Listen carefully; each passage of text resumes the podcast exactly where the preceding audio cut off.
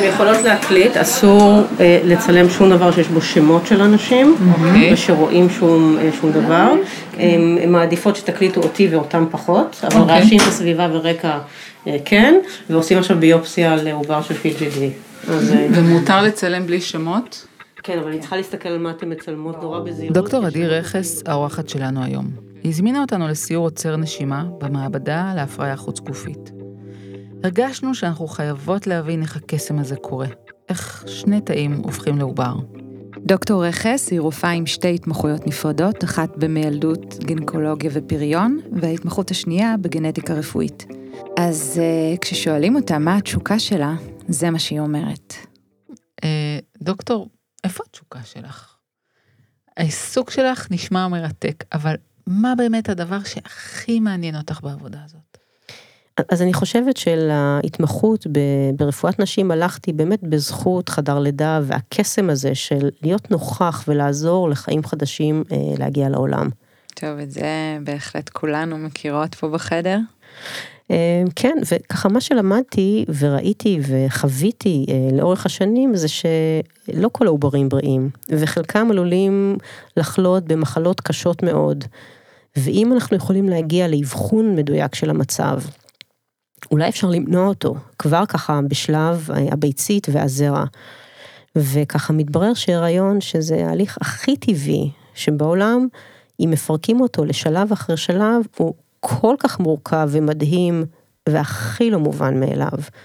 ולהיות שם בצמתים האלה ולעזור לנשים ולזוגות להתגבר על הקשיים ולהביא ילד או ילדה בריאים לעולם, בגלל זה אני קמה בבוקר והולכת לעבודה. היי, קוראים לי אביגיל גורן. אני דולה ומלווה נשים בלידות. ואני מיכל רוזן, אחות, מיילדת, ואתן מאזינות לבאות לעולם, שיחות על הריון ולידה.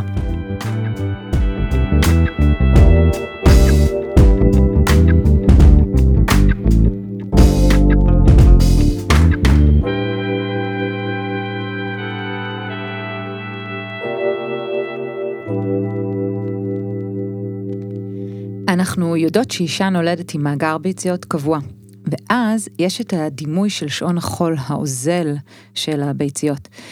כשאנחנו עובריות ברחם של אימא שלנו, יש לנו מעל מיליון ביציות. ואז לאורך כל חיינו מספר הביציות במאגר הזה יורד. הקצב בעיקר תלוי בגנטיקה שלנו, ובמאגר הבסיסי שקיבלנו. פעם בחודש מתרחש תהליך של ביוץ, ומאחת השחלות יוצאת ביצית בוגרת. הביצית הזאת צריכה להגיע לחצוצרה, עוברת לאורכה עד שמגיעה לרחם.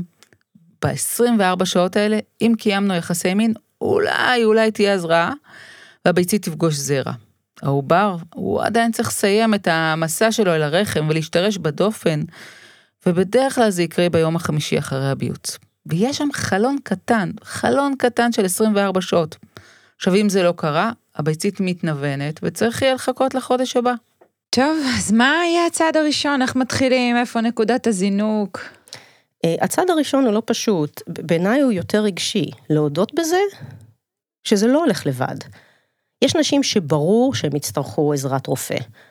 אם את צריכה תרומת זרע, אז זה לא סקס בבית לבד. אבל גם צעד כזה לוקח זמן להבשיל, למשל החלטה של, של יחידנית. עצם הקביעת התור זה סוג של הצהרה ביני לביני שלבד זה לא יקרה. אני חושבת שנורא נורא חשוב מי הרופא או הרופאה שמלווים בתהליך. חשוב שהם יהיו מקצועיים, אבל באותה מידה כדאי ככה קצת לשאול מסביב ולבחור איש או אשת מקצוע שנעימים לנו, שסבלניים, שעונים לנו על כל השאלות. ומותר וכדאי לבוא עם שאלות ולעשות שיעורי בית לפני הפגישה. איך את מתחילה להעריך את המצב? איפה המכשול או האתגר? איזה מדדים את כרופאת פריון בודקת? אז, אז אני מנסה לנסות ולהעריך היכן הקושי בכל אחד מהשלבים הרבים של ההפריה. זה אולי ברמת הביצית או הביוץ. יש נשים שהביוץ מאוד מאוד לא סדיר אצלם, הוא מתרחש אחת ל... אז אפשר לבדוק ביוץ בכל מיני שיטות. וחלקן ביתיות, וחלקן דורשות קצת יותר התערבות של מעקבי אולטרסאונד ובדיקות דם. ויש גם את עניין המעבר, אם הביצית בכלל יכולה לעבור לרחם. נכון, אם הבעיה היא באמת במעבר של הביצית אל הרחם, כלומר, באזור של החצוצרות. כי שם קורה המפגש עם הזרע. נכון, בדיוק. לדוגמה, אם למשל הייתה לך דלקת בתוספתן, באפנדצית, בתור ילדה, לפני הרבה שנים, זה יכול היה לגרום לכל מיני הידבקויות בבטן שמקשות על המעבר הזה בחצוצרות ולגרום להפרעה בפריון, ואין לך שום דרך להיות מודעת לזה. ובעצם בדיקה של חלל הרחם ומעבר בחצוצרות, זה חלק חשוב בהערכה של בעיות פריון. אוקיי, אבל כשמבינים שיש בעיה אולי, אז מתחילים להיכנס לנו לרחם, ויש המון המון מושגים רפואיים שנכנסים לתמונה. אז דברי איתנו באותיות, אה, FSH, AMH, בטא SCG, LH, אם אפשר, אבל תני לנו את זה בהסבר ממש פשוט. אחת הבדיקות הראשונות שעושים, וזה אפילו לפני שמתחילים את הטיפולים, עושים בדיקה של אה, משהו שנקרא LH ו-FSH. ובעצם, אלה בעצם שני הורמונים שהגוף מייצר במוח, בחלק שנקרא היפופיזה. וזה מופרש לדם ומגיע לשחלות, וזה מסר. קדימה, קדימה, תתחילו לייצר ביציות. יש קשר בין הרמה של ההורמונים האלה לבין השלב ההתפתחותי של הביציות ועד כמה הן מוכנות לקראת ביוץ. ומה זה ה-AMH? AMH זה נקרא אנטי מולריאן הורמון, זה הורמון שמיוצר על ידי הביציות הטרום בשלות הקטנות, והוא בעצם מדד לכמה נשאר מהם, לכמה רזרבה שחלתית יש לנו. טוב, חיכינו לרזרבה השחלתית. Uh, כן, כן, זה מושג קצת דרמטי, אבל בעצם הוא בודק כמה עוד ביציות בערך נשארו לנו לבייץ. בעצם מין הערכה של מצב הפריון שלי. אוקיי, ועם פריון הגענו לבטא HCG. טוב, בטא HCD זה הכי רגיש בעיניי. זה תכלס, יש הריון או אין הריון. הריון צעיר מפריש את החומר הזה, והוא אמור לעלות ככל שההיריון גדול, ככל שיש יותר מסה של תאי הריון של עובר. בבדיקת שתן אנחנו מקבלים את זה בתור חיובי או שלילי, זה תמיד רואים את זה בכל הסרטונים שהיא משתינה על המקל ומחכה, ויש או אין, והיא יוצאת בוכה או מאושרת בהתאם לאם זה סרט נעורים או סרט מבוגרים יותר. אמ, אבל מי שעושה טיפולי פריון בדרך כלל עושה בדיקת דם, ואז יש רמה, יש מספר. והמעקב הזה אחרי אותו מספר, שאמור ככה להכפיל את עצמו תוך כמה ימים, זה ככה מאוד טעון רגשית. כן, אה, הכל ממש לא קל רגשית בתהליך הזה. כן, יש כל כך הרבה תחנות ונקודות שצריך להגיע לה, שקשורות לגוף שלי. זה מתיש, זה לא הסקס הכי כיף בבית עם ה baby doll החדש מתי שבא לי. עובדים בזה, כל יום. גם בימים שלא מזריקים, זה שם, זה מאוד מאוד נוכח. והאותיות, והמספרים, והמדדים, והשפה החדשה, והמדידות האלה של הביציות ושל הזרע, וכל הזמן מודדים ובודקים, וצריך לנסות לחיות תוך כדי.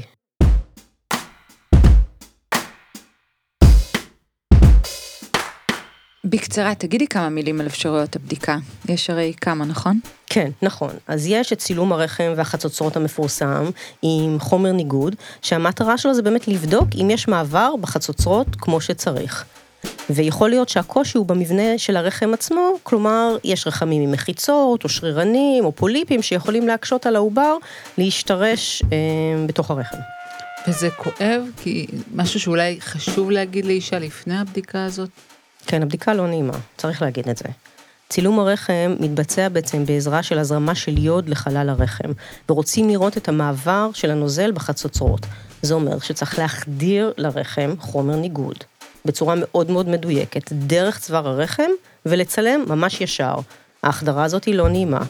ואחר כך צריך לשכב ולא לזוז בזמן הצילומים. אה, לא צריך לחייך, אבל כן אני מצלים, ממליצה מאוד לקחת משהו נגד כאבים, ככה חצי שעה לפני הבדיקה, זה ממש ממש עוזר ומקל. אבל מגיעים לעשות אותה כי זה חשוב, כי אם החצוצרה חסומה, לא משנה באיזה תנוחה נעשה את זה ובאיזה תדירות נעשה סקס, לא יהיה את המפגש הזה בין הזרע לביצית. אז כדאי לדעת מזה. ויש גם עוד בדיקה, בדיקה חדשה, שקוראים לה, רגע, זה שם מסובך, סונו איסטרו סלפי נוגרפיה, משהו כזה. כן, הידרוסונוגרפיה, זה בעצם סלפי של החצוצרות, זה צילום באולטרסאונד שמתבצע בעזרת הזרמה של מים סטרילים לחלל הרחם ואולטרסאונד. ופה בעצם גם רוצים להדגים שיש מעבר של נוזל בחצוצרה, שהחצוצרה היא לא, אה, סליחה, סתומה. וחוץ מאלה, יש גם בדיקה שנקראת היסטרוסקופיה. היסטרו זה בעצם רחם, וסקופיה זה להסתכל. ומכניסים ממש מצלמה מזערית לתוך הרחם, עם סיב אופטי כזה דק, ומזרימים נוזל פנימה, ככה שאפשר לראות את הרחם ולראות את פתחי החצוצרות. ואז אם יש איזו מחיצה קטנה או פוליפ, אפשר גם להוציא אותם וממש לטפל בזה. יש מקומות אפילו שעושים MRI של הרחם, אבל זה פחות שגרתי. והורמונים, מתי אישה מתחילה לקבל הורמונים? מה הם עושים לה ולמה לעזל זה כל כך משפיע לנו על המצב רוח? יש אה, מה לעשות כדי שזה יהיה אולי יותר קל.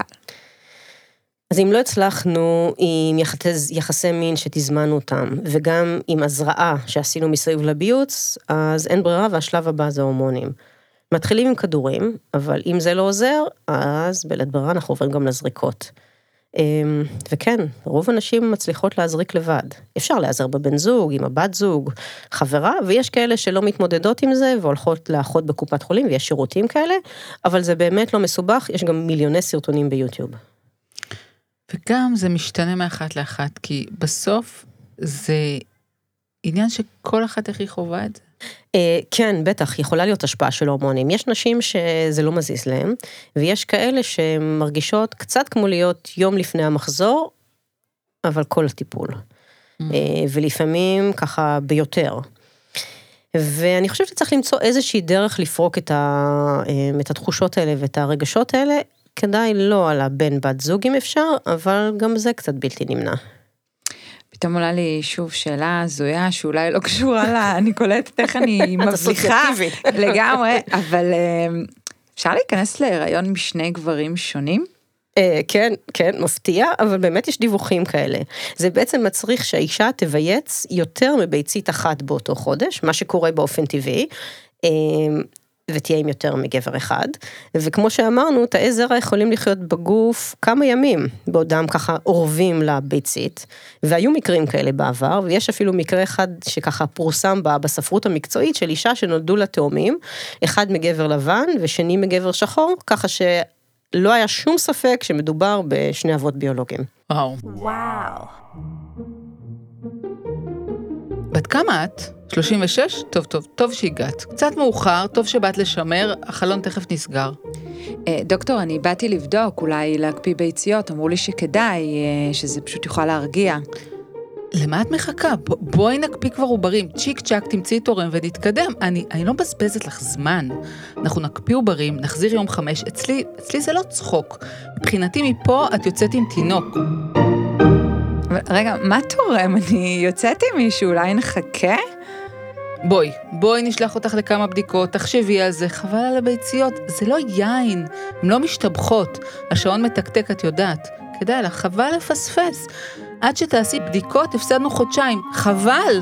בזמן שדיברנו כבר הייתי יכולה להחזיר לך שניים. דוקטור, מה לשמר? מה, אני בשר? שנייה, תני, תני לחשוב, יש לי חלום, סוס לבן, אביר, שני ילדים, אני... את מכירה את הספר איך באים ילדים לעולם? כזה.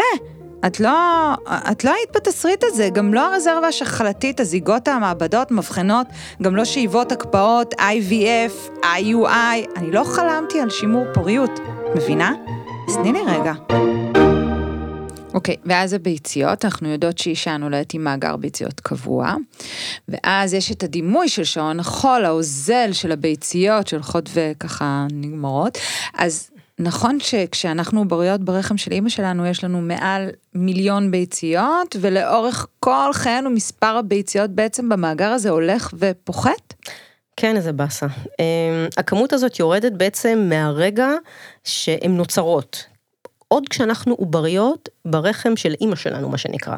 ובכל רגע ורגע בהמשך, בילדות, בהתבגרות, אם יש הריון, אם אין הריון, אם עישנו, אם עשינו סמים, אם לא עשינו סמים, אם הקפדנו על דיאטה סופר טבעונית ועם ממתקים, זה השם השני שלנו. והקצב תלוי בעיקר בגנטיקה שלנו ובמאגר הבסיסי שזכינו לו. והירידה היא לא רק במספר של הביציות, היא גם באיכות שלהם. Mm, אז פעם בחודש יש תהליך של ביוץ, ומאחת השחלות יוצאת ביצית בוגרת. נכון, והיא צריכה לנווט ולהגיע לחצוצרה, והיא עוברת בחצוצרה עד שהיא מגיעה לרחם, וב-24 שעות האלה, אם קיימנו יחסי מין לא מוגנים מתישהו, או הייתה הזרעה, הביצית בשאיפה תפגוש זרע. ונקווה שתהיה הפריה, כלומר זרעון אחד יצליח להיכנס לביצית, ויחד הם יהפכו לעובר. העובר הזה עדיין צריך לסיים את המסע אל הרחם ולהשתרש בדופן של הרחם. זה קורה בדרך כלל ביום החמישי אחרי הביוץ. יש חלון קטן של 24 שעות שהזרע יכול לתפוס את הביצית. ואם זה לא קרה, היא תתנוון. כל כך הרבה פקטורים וכל כך הרבה תזמונים והכל כן. צריך לעבוד ביחד. כן, זה, זה כאילו מין מכונה משומנת כזאת והכל צריך לקרות בסדר מסוים. אז מגיעה אליך אישה ואין לה מושג איך לחשב, אה, אז איך תסבירי לה מתי היא מבייצת? כי זה מאוד מאוד חשוב, ההבנה הזו. אצל כל אישה זה קצת אחרת. אה, ובעצם אנחנו יודעים מתי היה ביוץ באמת רק בדיעבד במחזור טבעי. ויש כל מיני שיטות, אה, למשל מעקב אחרי טמפרטורת הגוף ממש לפני שקמים, עם מעקב למשל אחרי הפרשות הנרתיק, המפרשות משתנות לאורך כל החודש. ואישה שמצליחה לעשות את זה, וזה ממש לא פשוט, יכולה לדעת בערך מתי הגוף לקראת ביוץ. אז אם נגיד אה, שבין היום הראשון של הדימום לבין היום הראשון הבא של הדימום הבא עוברים 28 ימים, וזה אף פעם לא כל כך מדויק, אז הביוץ הוא בערך ביום ה-14. הבעיה היא שזה לא עובד לכולן, וגם אצל אותה אישה זה לא תמיד יהיה בדיוק בדיוק באותו יום. ואם הקושי הוא ביוץ לא סדיר, או חצוצרה סתומה, אני כל הזמן מעליבה את החצוצרות, או מיעוט זרע, זה פשוט לא ילך. יש ערכות שאפשר לקנות בבית מרקחת שמודדות הפרשה של חומר שנקרא LH, שעולה לקראת הביוץ. הוא עולה בערך 12 שעות לפני הביוץ, ושילוב של ערכה כזאת עם מעקב חודשי כזה קפדני כמו שאמרנו, אפשר לנסות ולתזמן יחסי מין כדי ככה לתפוס את הביצית. אה, וכמובן שגם יחסי מין לפי שעון ובהזמנה זה לא הכי ספונטני וכיף שיש. לא. בכלל, היחסים שלנו עם הריון הם מאוד מורכבים. כי רוב החיים שלנו מלמדים אותנו איך להימנע, איך לא להיכנס להריון בטעות. בסך הכל, את, את, את אומרת את זה, יש ימים בודדים בחודש בהם זה יכול לקרות. זה חלון הפוריות החודשי. שימור פריון, אה, תסלחי לי, אבל זה באמת מושג מכובס קצת. מה זה?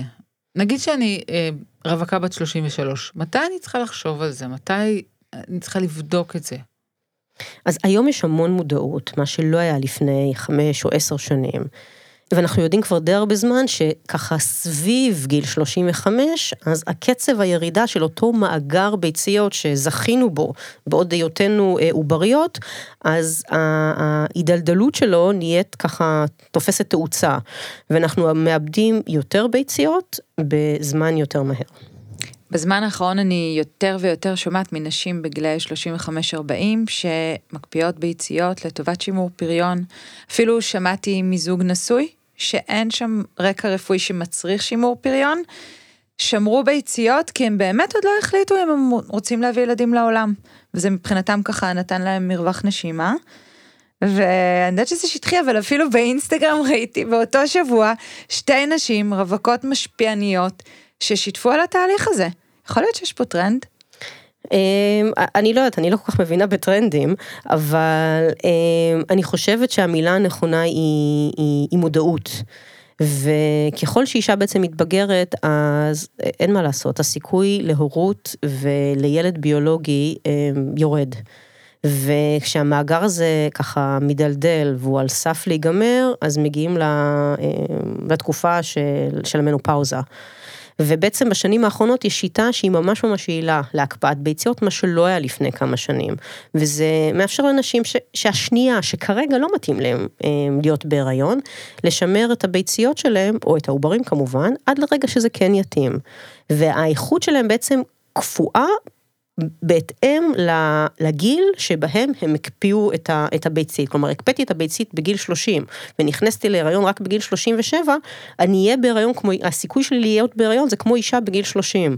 ואם, כשאני ככה בשנות ה-20 לחיים שלי, אז הסיכוי שלי להיות בהיריון הוא בערך 25 אחוז כל חודש, אז המספר הזה יורד, מה לעשות, ל-15 אחוז בעשור הבא, ואחרי גיל 40, הוא נע סביבות 5 אחוז בכל חודש.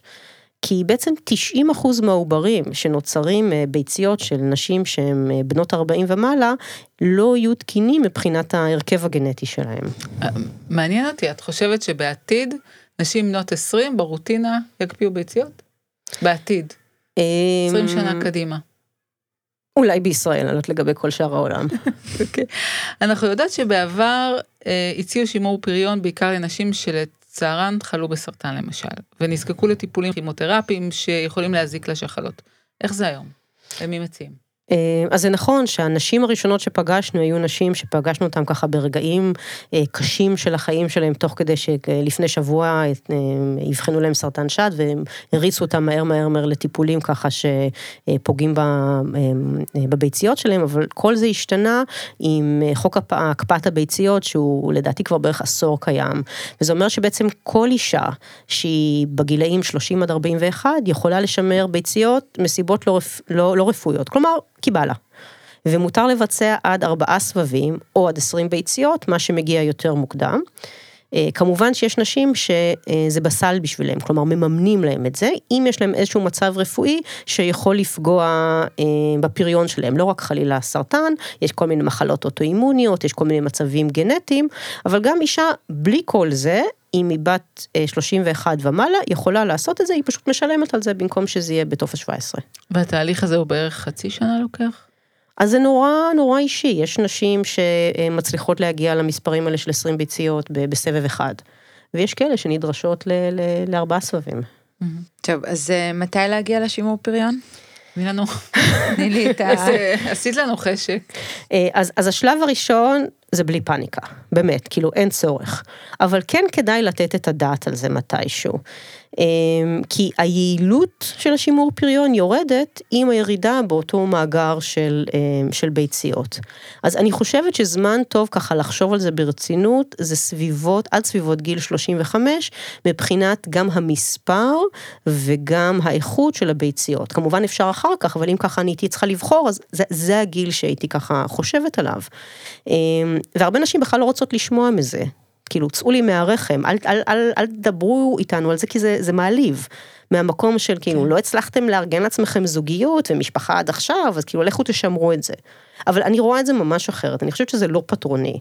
אני חושבת שדווקא השימור ביציות מחזיר את הכוח ואת האוטונומיה בחזרה לאישה, ובעצם מאפשר לה יותר זמן ומרחב להחליט את ההחלטות שמתאימות לה בחיים, ואז היא לא צריכה אה, להיות מוכתבת מאותו אה, שעון חול אה, ביולוגי, וזה לא צריך לפגוע לה בקריירה או בקידום או בטיפ, ב, ב, בטיול שהיא רצתה לעשות, הלוואי שנוכל לחזור לנסוע ולטייל קצת יותר, או לא לעשות... לעשות ככה פשרות בזוגיות.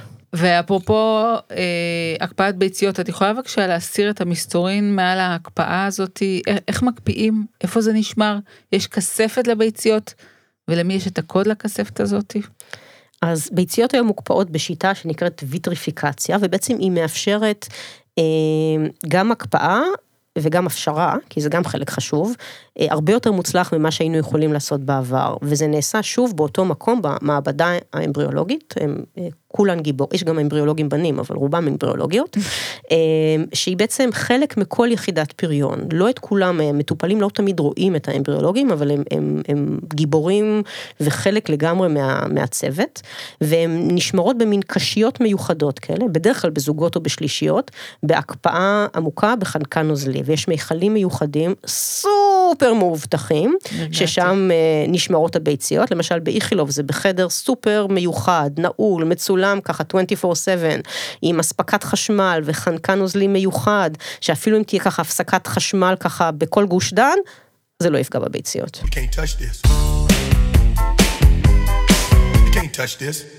מה קורה לביציות מוקפאות?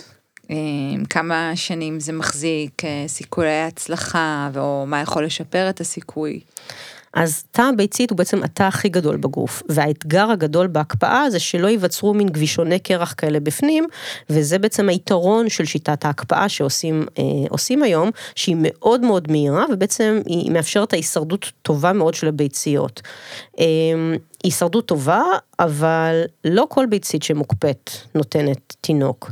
והמספר ככה שמדברים עליו זה בערך 20 ביציות של אישה בת 35, אמ, כשווה ערך לתינוק. זה מספר שחשוב oh. להגיד אותו oh. כי לא, לא מודעים okay. אליו. אוקיי, okay, והמושג הידוע זה take home baby rate. Uh, את כרופאה אפשרת כבר ביציות שהקפיאו עשר שנים קודם? וממש ראית שהיא מופשרת, מופרית והופכת לתינוק? כי ככה, אנחנו רק שלושתנו פה ואף אחד לא שומע אותנו, אבל זה, זה נשמע מהצד עוד איזושהי אגדה אורבנית. אה, כן, אה, יש מקרים, אלו אני מפשירה אותם, שוב זה האמבריאולוגים. אה, המקרים הישנים יותר זה שנשים שהקפיאו את הביציות בעצם בגלל איזשהי סוג של ממירות וחזרו ככה אחרי שהם, שהם הבריאו והחלימו. וזה בעצם המקום להגיד שהקפאה של עוברים עדיין היא יותר טובה מבחינת הקפאת ביציות, אם אנחנו מדברים על הסיכוי בעצם להגיע לתינוק. בין היתר זה כי אם כבר נוצר עובר בין כמה תאים, אז דילגנו על המכשול הזה של ההפריה וההתפתחות הראשונית של העובר, מה שאנחנו לא יודעים כשאנחנו מקפיאים ביצית, היא הוקפאה עם כל הפוטנציאל של הנטו, אבל אנחנו לא בטוחים אם הוא ימומש. ולא תמיד מתאים לאישה להקפיא עוברים, אין מה לעשות, כי לפעמים אין פרטנר, והיא לא רוצה לבחור וככה להיתקע עם עוברים מפרטנר לא, לא מתאים, או מתורם זרע, ואם היא תהיה בזוגיות עתידית ככה בהמשך, אז היא לא תוכל להשתמש בעוברים עם הזרע החדש, היא צריכה ביציות. אה, קופצת לי עוד שאלה, אה, גלולות, גלולות ישפיעו על רזרבה שחלתית ובכלל פריון של נשים? אוי, יש כל כך הרבה מיתוסים על מה משפיע על, על רזרבה, אה, רזרבה שחלתית. וגלולות, התקנים, זה לגמרי אגדה אורבנית. הרזרבה השחלתית לא משנה, לא משתנה אם לוקחים גלולות. היא לא משתנה אם את בהיריון, אם ילדת עשרה ילדים, או אם זה הילד הראשון שלך. אם לצערך היו לך אה, הפלות. וגם, וזו נקודה נורא נורא חשובה, טיפולי פריון לא מבזבזים את הרזרבה יותר מהר, כי הוצאתי לך פתאום שמונה ביציות, אז אני אגיע למנופאוזה יותר מהר? לא, זה ביציות שאחרת היו פשוט מתנוונות לבד, ולא היו מגיעות לכדי ביוץ. הרזרבה השחלתית זה גנטיקה נטו, אה, לבוא בטענות לאמא ואבא. אוקיי, ועכשיו במעבר חד אליו, לגבר, מייל פקטור, שליש מהמקרים בערך אמרו לנו, מה זה אומר שיש בעיה עם הזרע? זה כמות, זה איכות, מה לגבי מורפולוגיה, התנועתיות, כל המושגים האלה. אז נורא חשוב להגיד את זה, שיכול להיות שהבעיה היא גם בזרע. גברים, בניגוד לנשים, הם בית חרושת מהלך לייצור זרע. זה מתחיל אי שם בגיל ההתבגרות וזה נמשך המון המון שנים, והרבה מעבר לשנות הפריון הביולוגיות של האישה, הם מייצרים מיליוני ביליוני זיליוני תאי זרע. ואם יש ירידה או באיכות או בכמות או גם וגם, אז זוג יכול להתקל באיזשהו קושי להיכנס להיריון. ובואי נודה בזה ככה בינינו, בדיקת זרע זה דבר די פשוט ביחס פשוט, לשאר כן. הבדיקות שאני אמרתי קודם. אז גם את זה כדאי לעשות בשלב די מוקדם.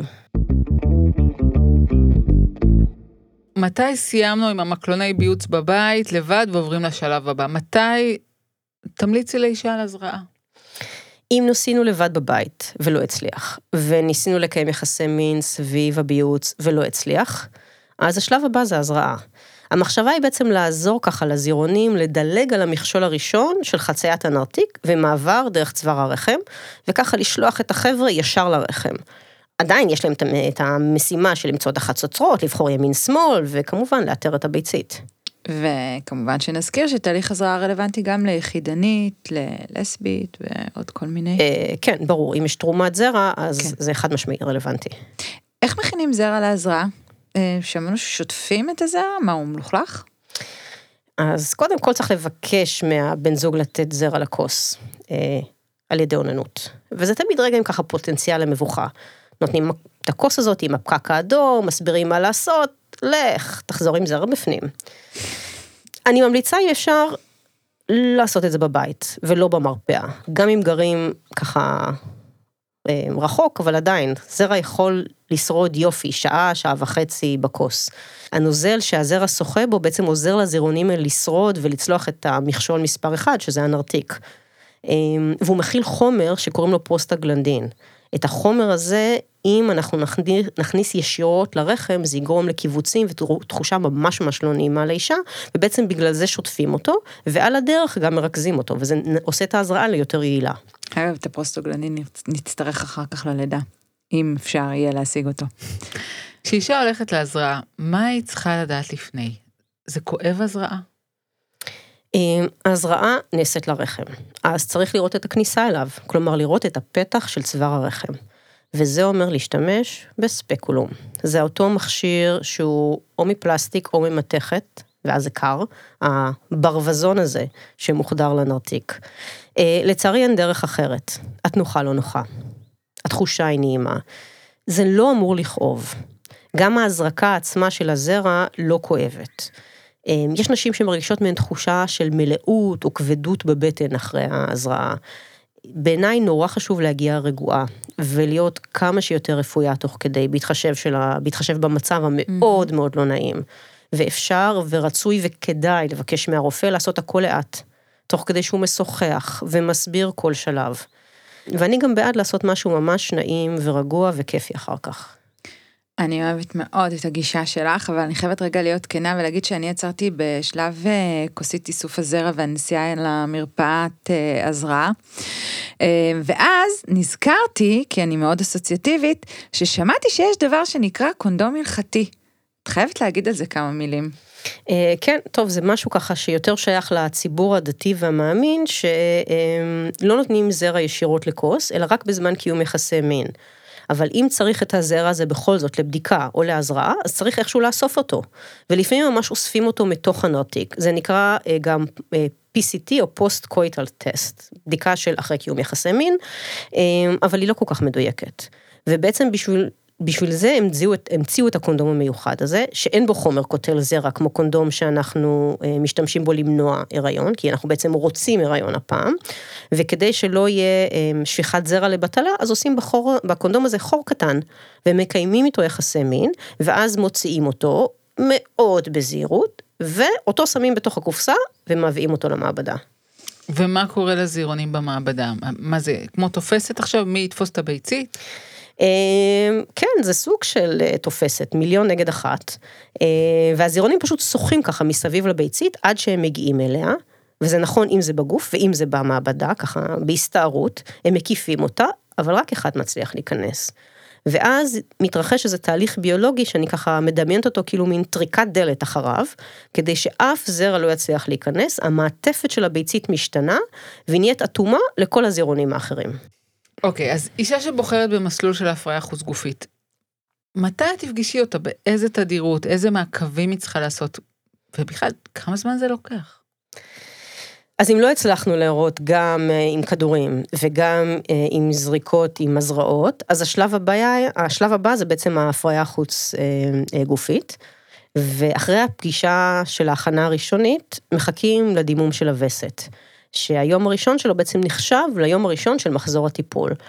אה, בשבועיים שאחר כך בדרך כלל באים לביקורת פעמיים, שלוש, שהמטרה בזמן הזה זה בעצם לבדוק את ההשפעה של הזריקות על הגוף. איך גדלים מזקיקים, אותם שקים של נוזל שבכל אחד מהם יש ביצית בתוך השחלות. איך מתאבא במקביל רירית הרחם.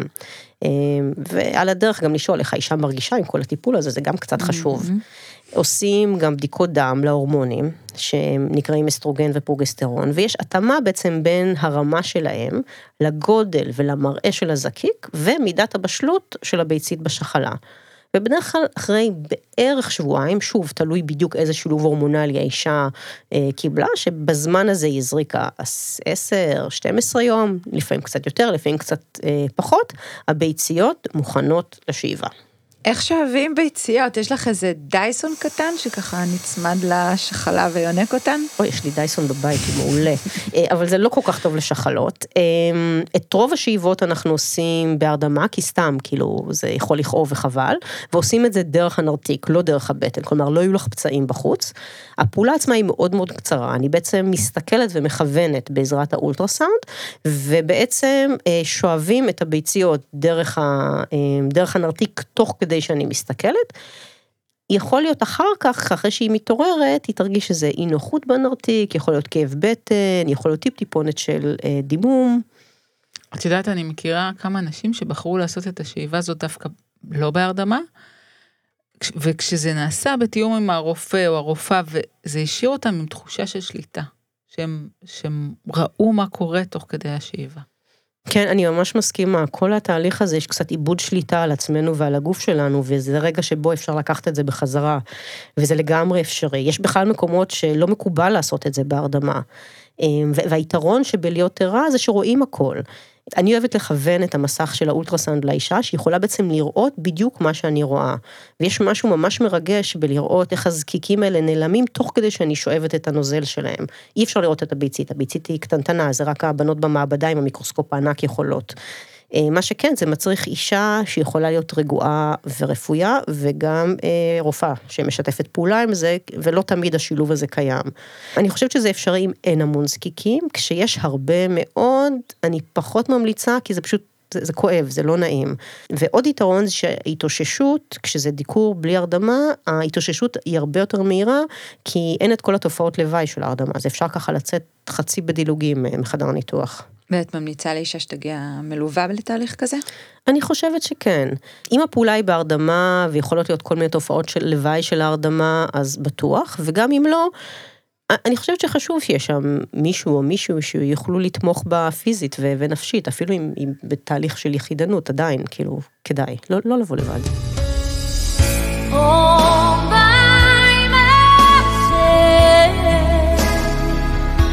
Don't wanna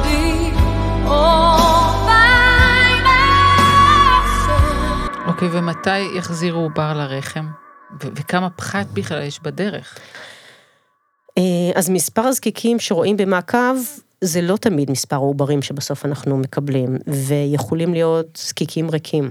המקסימום בכל זקיק זה ביצית אחת. אבל יש זקיקים שהם ריקים, ויש ביציות שמתקבלות, אבל הן לא עוברות תהליך של הפריה. אפילו אם זה זרע כאילו של תותח על. לפעמים זה פשוט לא תופס, זה, זה קורה לכל אישה.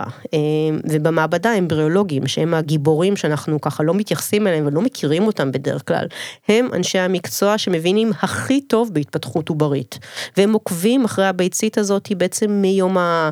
אה, מהיום שהיא נשאבה ומהיום שמפרים אותה. וכל עובר כזה שנוצר מקבל דירוג, שזה די מפחיד, אתה מקבל מין ציון כזה עוד לפני שיחזירו אותך לרחם. וזה מורכב בעצם ממספר התאים שלו.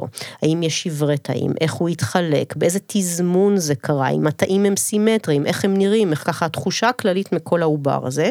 ובסופו של דבר, כל עובר מקבל ציון, שבעצם הציון הזה משקף את הסיכוי שלו להיקלט ולתת הריון. וככל שהעובר נמצא יותר זמן באינקובטור, אנחנו יודעים עליו יותר, ואנחנו יכולים ככה לדייק יותר במספר הזה. ואני יודעת שיש אסכולות שונות, שיש רופאים שמחזירים ביום השלישי ואחרים ביום החמישי. אמ, כן, ותכלס זה בעצם תלוי באישה ובמספר ובאיכות העוברים שלה. ובגיל הביולוגי שלה. עובר שהוא עובר של חמישה ימים, אז הוא צבר יותר אה, אה, דירוגים, ואפשר באמת הרבה יותר לדייק מבחינת מה הסיכוי שלו לתת הריון, ביחס של עובר שבילה רק יומיים או שלושה באינקובטור. חד משמעית עובר יפה של יום חמש, הוא בעל הסיכויים המקסימליים להיקלט ולתת אה, הריון ביחס לעובר יום שלוש, פשוט כי, כי אנחנו יודעים עליו יותר. אבל לא כל העוברים יגיעו ליום חמש, חלקם יפסיקו להתפתח בתוך האינקובטור. האינקובטור במעבדה, כמה שהוא הכי הכי אה, state of the art, הוא לא רחם. ואנחנו לא יכולים לתת את התנאים הכי אידיאליים כמו שגוף יכול לתת. לכן, אם יש אישה שיש לה המון עוברים, אז אנחנו יכולים להניח שיהיו מספיק כאלה שיגיעו ליום חמש, ונוכל לחכות עד אז ולבחור מי הכי טוב להחזיר. אבל באישה שאין לה הרבה עוברים, ולפעמים לנשים יש עובר אחד או שניים או שלושה, לפעמים עדיף לנו להחזיר ביום שלוש, כי אולי הגוף שלה בכל זאת עדיף מהאינקובטור, ולא הייתי רוצה להסתכן בכך שלא יישארו בכלל עוברים להחזיר ביום חמש, אז זה כל כך אישי וספציפי ומותאם אה, לאישה, פר המחזור הטיפול הספציפי. טוב, אנחנו עולות אה, מדרגה בדרגת קושי במשחק הזה, זה תמיד מרגיש לי כמו איזה משחק סולמות וחבלים. מתי את ממליצה על תרומת ביצית? וזה גם שאלה מאוד תאונה רגשית, מתי נגיד די, די לניסיונות IVF, צריך פה תרומה של ביצית. אוי, זו שיחה כל כך קשה. בארצות אחרות שהמדינה לא משלמת על סבבי טיפול כמו ישראל, מגיעים לשיחה הזאת הרבה הרבה יותר מוקדם, מסיבות שהן כלכליות נטו. בישראל זה הרבה הרבה יותר קשה, כי המימון כל כך מקל עלינו להגיד, טוב, נו, לא בסבב הזה, אז אולי בסבב הבא זה יצליח. גם כשהסיכוי ללידת ילד הוא 2 אחוז.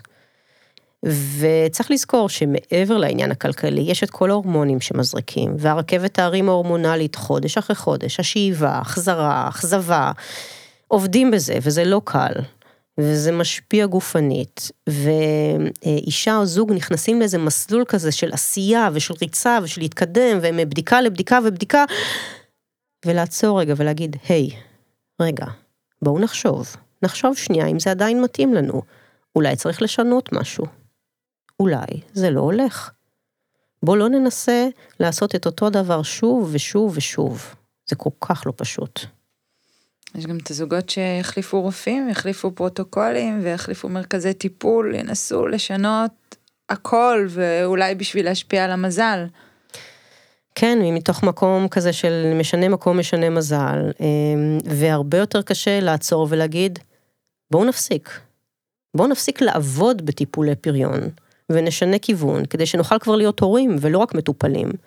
ולכל אישה וזוג, הרגע הזה שונה. ליוויתי לא מעט נשים שהגיעו בסופו של דבר להליך של תרומת ביצית. חלקם הגיעו לשם אחרי שנים של טיפולים, חלקם פחות. האימהות בסופו של דבר היא אותה אימהות. כן, אבל באותו רגע אנחנו ככה חושבות שאם זה ביצית של אימא אחרת, אז אנחנו לא האימהות. לגמרי. זה כמו גם המחשבה, את יודעת, אישה שהיא למשל יחידנית, והיא הולכת גם ככה על תרומת זרע. ואז להגיד, הלכתי לתרומת זרע ועכשיו אני גם מחליפה את הביצית, אז כאילו הכישלון פה הוא כישלון הרבה יותר גרוע והרבה יותר גדול בתפיסה, וזה מאוד קשה להשתחרר מזה. אמ, לפעמים אני מספרת, אמ, אני גם חושבת כך, שככה, יש משהו ברמה הגנטית, שזה נקרא אפי גנטיקה. וזה משהו שהסביבה, שהרחם, אנחנו יודעים את זה אה, ביולוגית, משנה ברמת החומר הגנטי של העובר. ולרחם, לאישה שנושאת את ההיריון, יש השפעה ברורה על העובר. אפילו אם הביצית היא לא שלה. אז כן יש קשר לעצם נשיאת ההיריון ולגנטיקה שלנו. אז דוקטור, כשאישה לא מצליחה להיכנס להיריון, יש המון עצות שהיא תקבל, המלצה על תנוחות, מאכלים, איך לגמור, איפה, זה אגדה אורבנית, זו אמת. אוי, שיש כל כך הרבה מיתוסים על כניסה להיריון. חלקם נכונים, וחלקם ממש לא. אז קדימה תנוחות, איזה תנוחה הכי טובה להיקלט? תני לנו את זה. בגדול וחזק, לתאי זרע יכולת תנועה, יש להם זנב, אז חדירה עמוקה, לא משנה. אין העדפה, דוגי, או כל דבר אחר, כל אקרובטיקה אחרת. אלא אם בא לכם. יותר חשוב, ליהנות, ושהאווירה תהיה כיפית ונעימה.